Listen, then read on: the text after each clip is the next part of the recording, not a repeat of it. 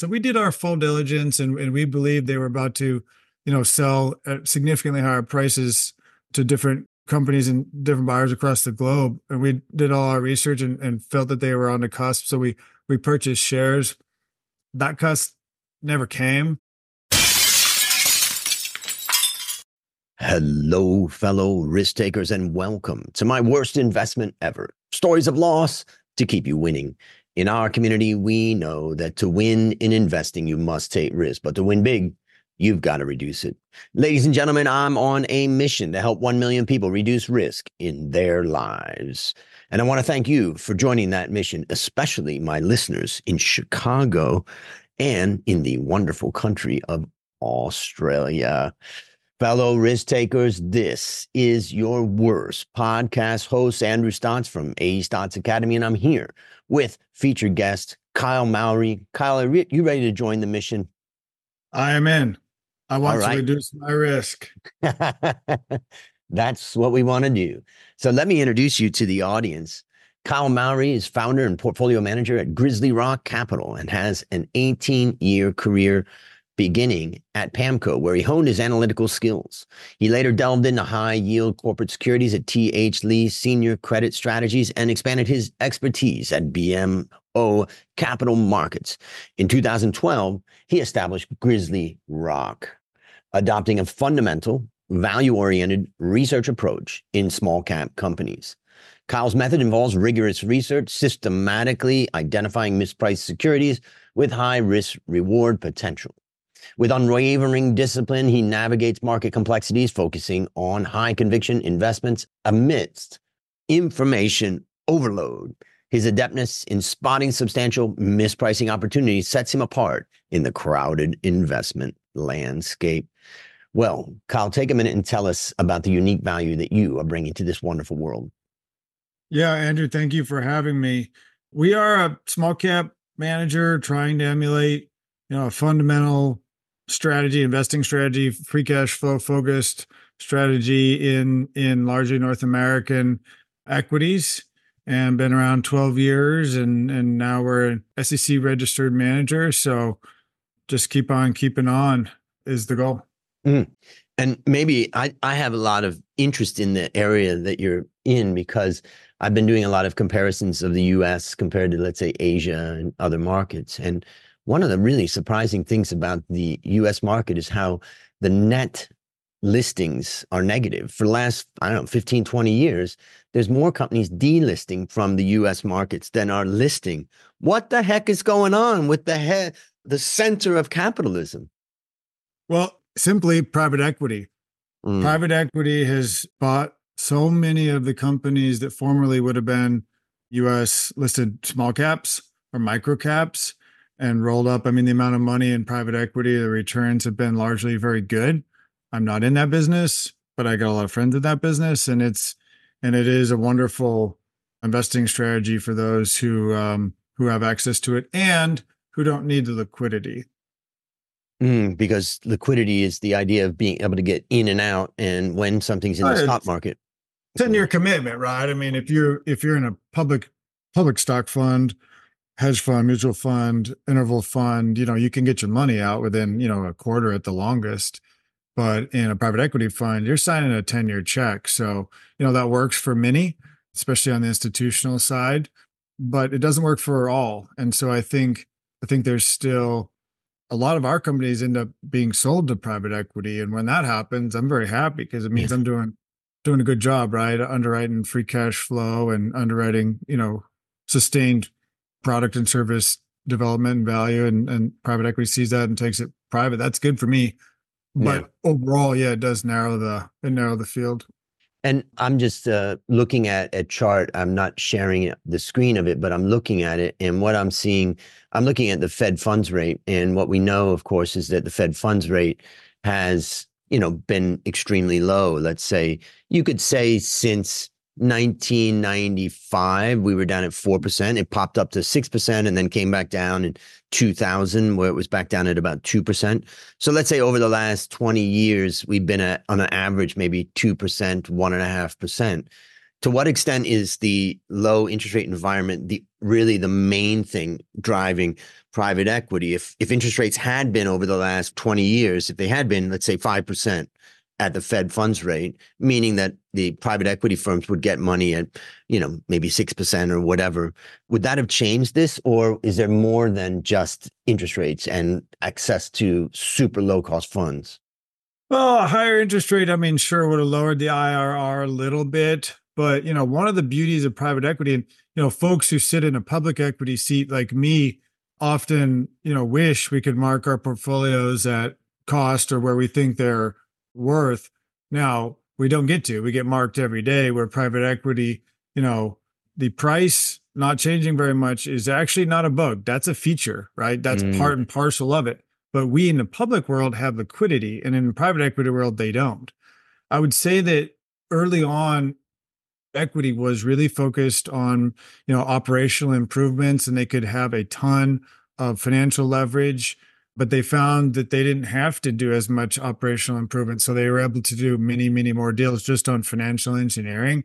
I would say now the best private equity comes in and it's the correct balance sheet but it's really about growing growing ebitda and free cash flow and really from an operational perspective improving the business. And so in that way private equity is really no different than you know any other sort of ownership that is focused on on growth and accurate financial growth reporting and whatnot so that's that's something that it's a great asset class it raises a question if the value of your portfolio is not quoted on a daily or weekly or monthly basis does that mean that it's less risky?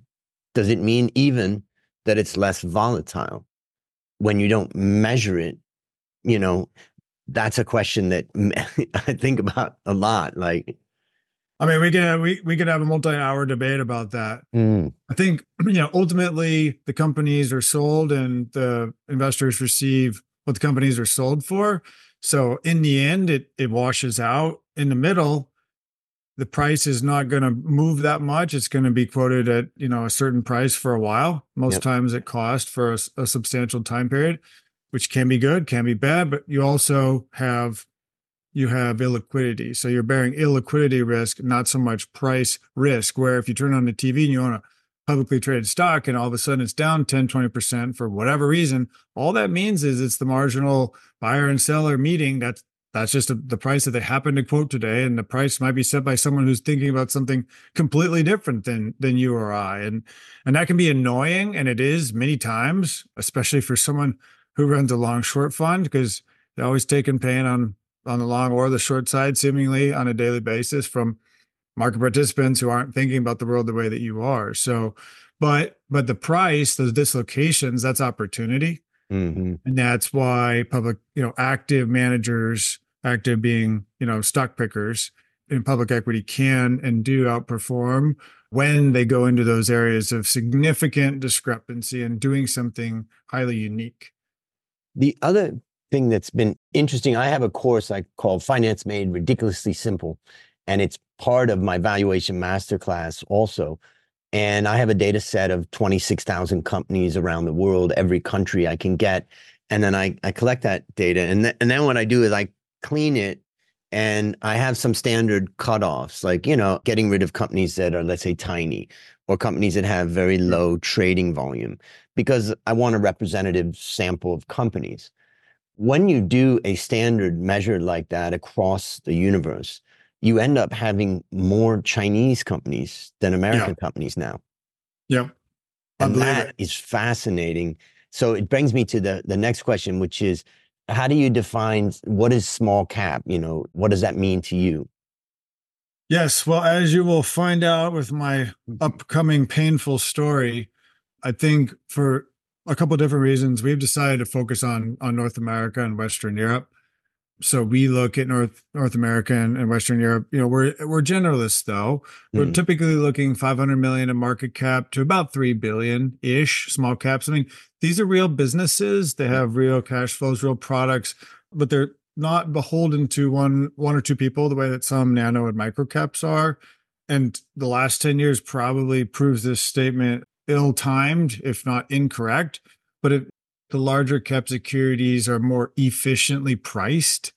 And so when I was thinking about the best way to add value to client portfolios, what I could do was go into small caps, find unique, uncorrelated assets and invest in them with, you know, rigorous diligence and, and research. So and there's there still are a lot of gems in that space. One of the companies that I talk about with my course is the company called Fastenal and uh, with oh, the yeah. code fast which i found you know i just find it very interesting. The whole business model is just unique. I mean that's um, one of the best returning companies of the last 30 years right? I mean yeah well there's something interesting also about that. I went through my data set of all of my 26000 companies to try to find the most simple company. And i was looking for ones that didn't have equity income. I was looking ones that didn't have goodwill didn't have you know a lot of intangibles and all of that. And that company comes out as the cleanest p&l and balance sheet. Very simple. And that helped me for my teaching that this is my starting company because i don't have yeah. to deal with the complication of you know oh, wait a minute yeah. what's this goodwill item? Yeah. No that's it's a wonderful company and i could spend all day in the fastener yeah. aisle at home depot but that just tells you i'm a i'm a dad. That's what that tells you. And the last thing is that I just was curious about is like, what is your holding period? Once you find a company, how long do you stay in it? You know, what what is that? You know, tell us a little bit about that methodology. Yeah, so our our focus is sort of in between a shorter term hedge fund. It's going to be a little bit more quarterly focused and definitely not looking out, you know, a decade plus like some of the, you know, real big name growth investors we're looking out one to three years, two to four years, and we're looking for inflections in the business, specifically around operating profit and free cash flow. And so a lot of times Wall Street is pretty good at looking out 12 months, but maybe they don't look out three years, right? And they don't understand the operating leverage inherent in the businesses. They don't understand the way that, you know, the debt leverage is going to come down or, you know, there's going to be a, a series of catalytic events a catalytic path that is extends over those periods of time in such a way that you can do the research you know which takes substantial effort and time do it up front and then position yourself for a multi-year time hold a lot of our investors are taxable as well so mm.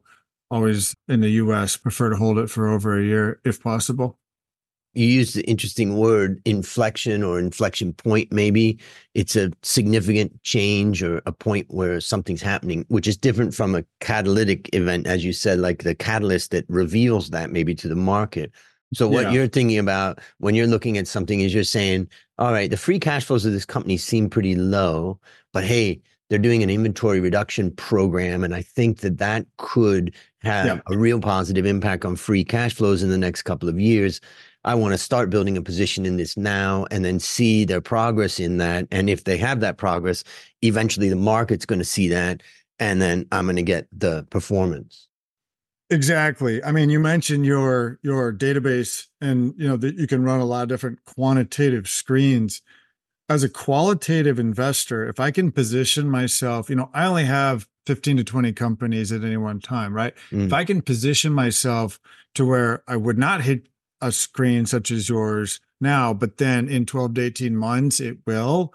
That's something where in a passive world that likes to invest in a passive way with stocks and indices and a world that's focused more and more on quant investing, then that's something that, you know, you can game the system a little bit, so to speak.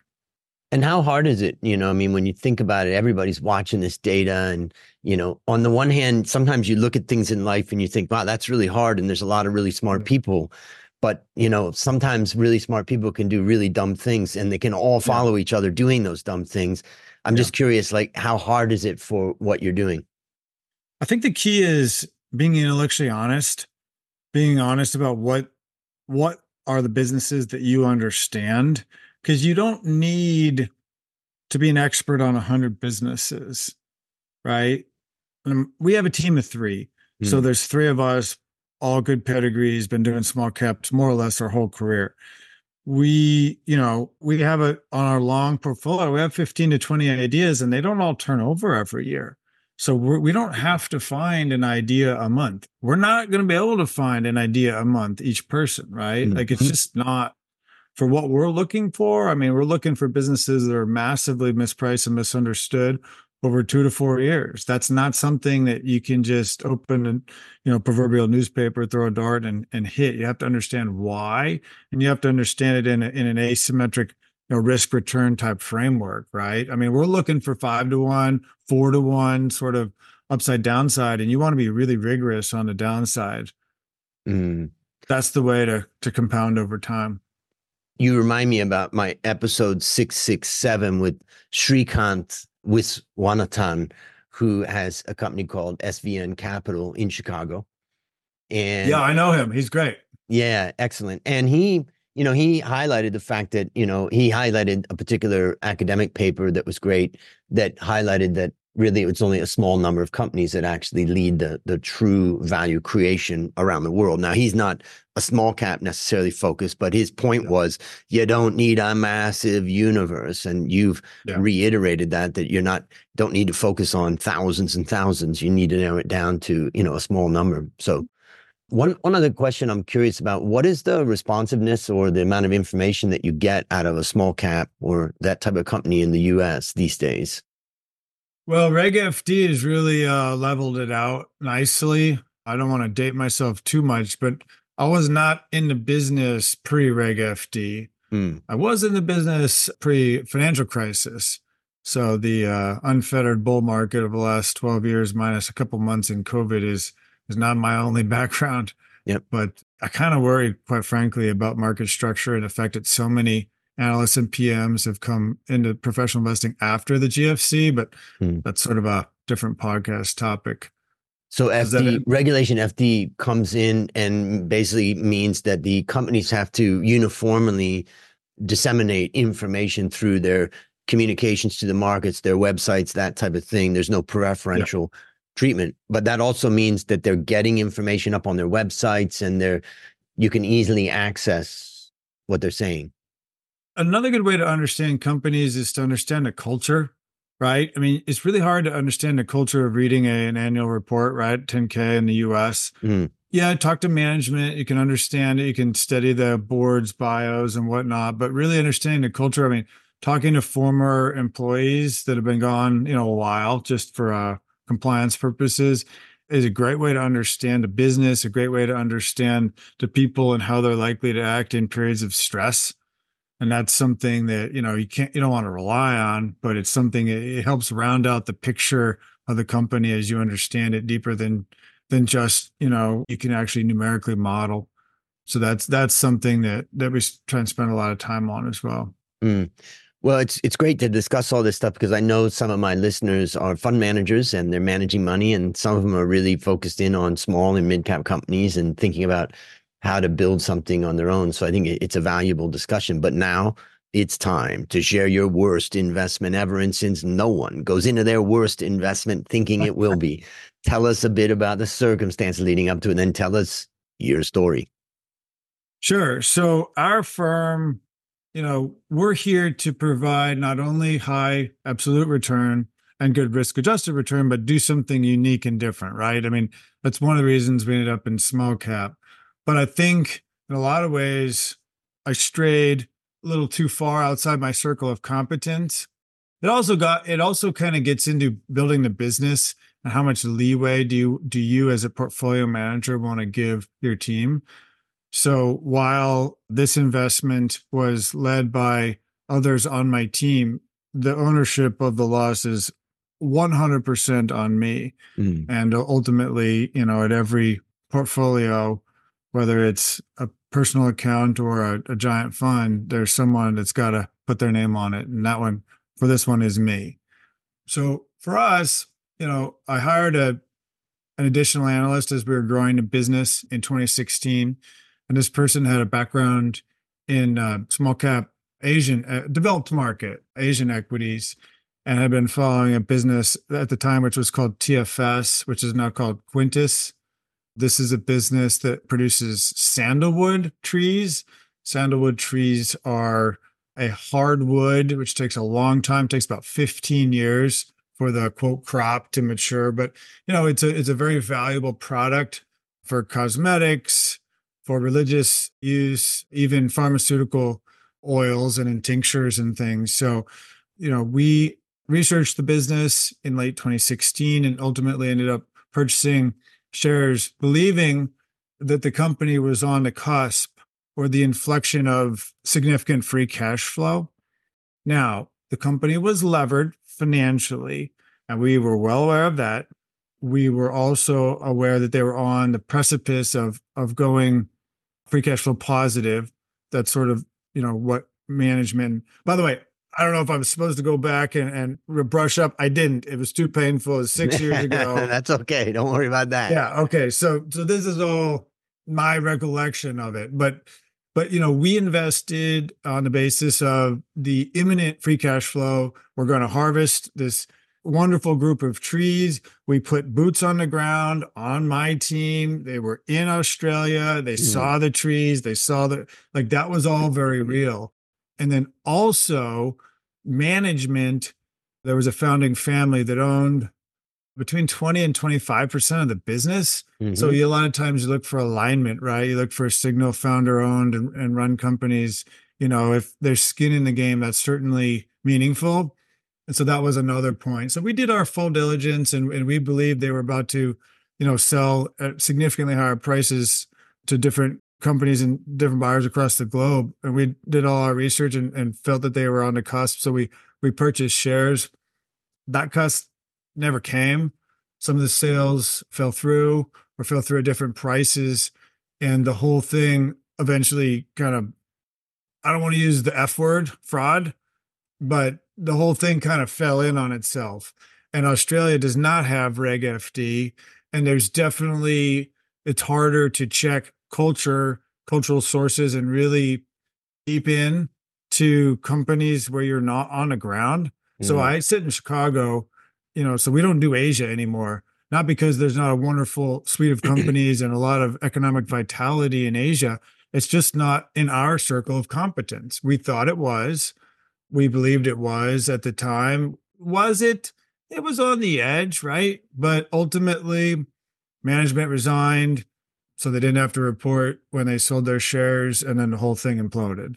Hmm. and we did sell before it hit zero but uh but it was a very very nasty loss. So and how would you summarize the lessons that you learned from that? Well i think that investing in your circle of competence.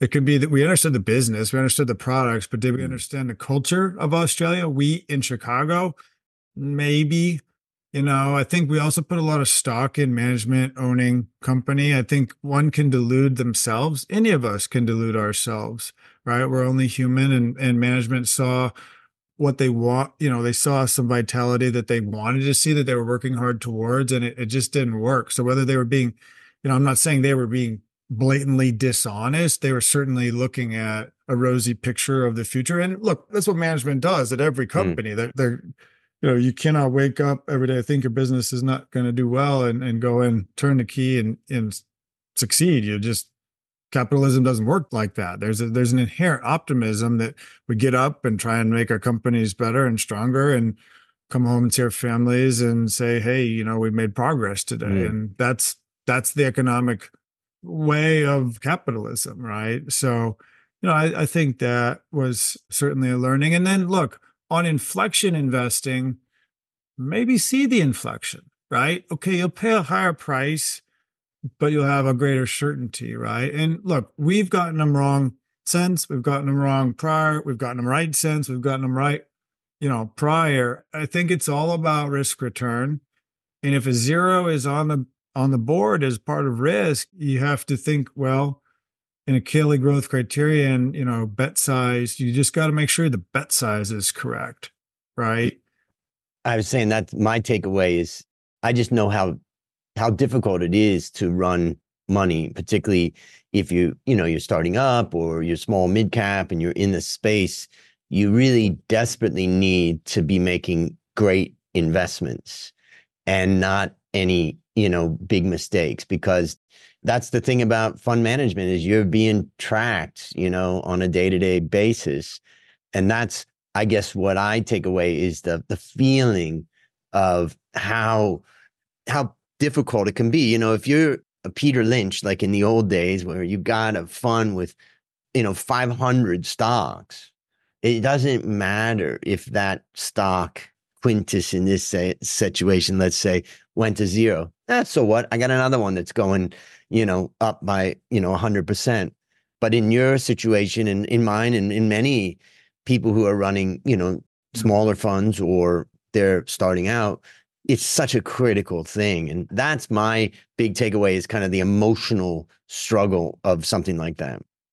Well, I think you just have to be true to what your parameters are. If if volatility is risk as opposed to being a permanent loss of capital, then you just need to be honest with your investors and tell them, you know, I got I got friends that run funds with crazy high volatility. I've got friends that run with less volatility than me. It just it fits it's got to fit one's personality and it's got to be in alignment with the investors, right? I think a couple years after this story happened, COVID happened. And mm-hmm. for us as being a free cash flow focused investor, there are certain businesses that are economically sensitive. I mean, we had we had travel businesses that we owned going into 2020.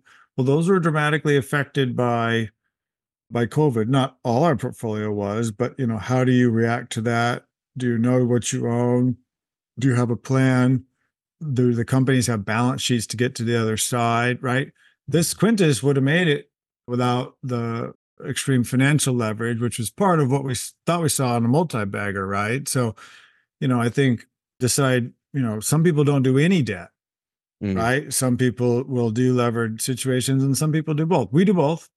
We have unlevered companies and levered companies. We can understand credit agreements. I've I've yep. you know structured many credit agreements myself personally. So that's so, within our circle of competence. But yeah. So let's since the objective here is to help people reduce risks. let's now go back in time, think about that moment and based on what you learned from this story and what you continue to learn, what would be one action that you'd recommend our listeners take to avoid suffering the same fate? I think intellectual honesty, right? The minute things don't align with what you had underwritten, you want to reassess. Mm. Right? The world is a messy place. The economic landscape changes. The competitive landscape of competitors changes. It's okay that your original thesis was invalidated. But if you can be intellectually honest, when it does, you can, if you're wrong, if the thesis is wrong, it's not like you somehow screwed up. Things change. And when things change, you should probably think about you know using the liquidity of the public markets and then exiting right mm. i mean that's one of what we have that liquidity goes both ways it can be a, a benefit and it can be something that's a challenge. So if you're intellectually honest, look, things change. And that's how we avoided a zero in Quintis, right? We didn't, we took a big drawdown for sure, but we did not own it into bankruptcy, and many did. Yeah. And I think we were just intellectually honest, even though we had we'd even been public in terms well, not public, in our in our letter to mm. investors, we had talked about, okay, here's what we see, and here's what, you know, and then the, the whole thing imploded within months, which is like really fast for right. us. So mm. So my next question is kind of an open-ended question, but I wonder if you have any resource, either of your own or any others that you'd recommend for our listeners. Well, I grew up on Margin of Safety, mm-hmm. the book by Seth Klarman. You know, that's sort of like uh, the old ways now. I know there are many people who think many things about Klarman, but I've always joked with my investors that if Boston calls, I'm closing the fund and, and heading out there. I think I think he does a great job because what Klarman does well is understand risk versus return. Mm. Right. There's a lot of people taking a lot of risk the last 10 years. And if you took it in in in factor style factors such as momentum, quality, and then you know, sectors like tech, you look like a genius. That may or may not be true overall or through a full market cycle, but it's certainly been true recently. So I think, you know, for me, that's just I'm a dyed in the wool fundamental investor. And for me, all those those seminal tomes, you know, the late Charlie Munger, gosh, it's so weird to call him late, but mm. you know, Charlie Munger's Poor Charlie's Almanack, all the things that, that Buffett and Munger, yes, I know it's popular, but it's also valid. And some of, you know, Munger is just so blunt and so simple that even if you're not a professional, you can find it uh, refreshing and easy to implement, or at least easy to understand, maybe harder to implement. But last question What is your number one goal for the next 12 months? My number one, I'll answer it professionally. Yeah.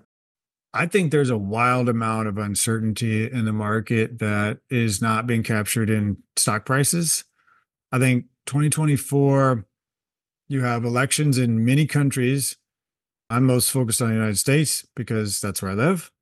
You have inflation, which appears to be beaten, but deglobalization is sort of very inflationary, right? Onshoring of supply chains is inherently inflationary, as is energy transition, as is potential peak oil in the next couple of years. When the US shale oil is going down, the curve is going down quickly in the next few years, and it's not something that's well understood out there. Mm-hmm. So there's a lot of risk out there. I look out and like, as we sit here and tape this in uh, December of 2023, the Russell 2000, which is kind of my focus in terms of you know, not benchmark per se, mm-hmm. but um, as a long short investor, but it's just kind of our sandbox companies we plan. It's up 25% in like two months. Like that is wild. And it implies a certain outcome. I'm not, I'm personally not sure that that outcome of low, low inflation and avoiding a recession is set in stone. So to me, it's about uncertainty. So build, eh, you know, professionally, the goal is to build a portfolio that can manage that uncertainty, that can that can perform or not draw down very far in you know certain adverse states of the world across a broad spectrum of economic outcomes. That that's the answer. Great. Well, listeners, there you have it. Another story of loss to keep you winning. Remember, I'm on a mission to help 1 million people reduce risk in their lives. As we conclude, Kyle, I want to thank you again for joining our mission. And on behalf of A Stotz Academy, I hereby award you alumni status for turning your worst investment ever into your best teaching moment. Do you have any parting words for the audience? No, I just think, you know, investing is is a wonderful passion for many of us. I'm sure yourself and certainly myself included. And you know, it's a, it's a wonderful lifelong journey. And you get some wrong, get some right. And the key is to uh, just keep it keep it on sides and keep compounding. Fantastic. And that's a wrap on another great story to help us create, grow, and protect our well fellow risk takers. Let's celebrate the today we added one more person to our mission to help 1 million people reduce risk in their lives. This is your worst podcast host, Andrew Stotz, saying, I'll see you on the upside.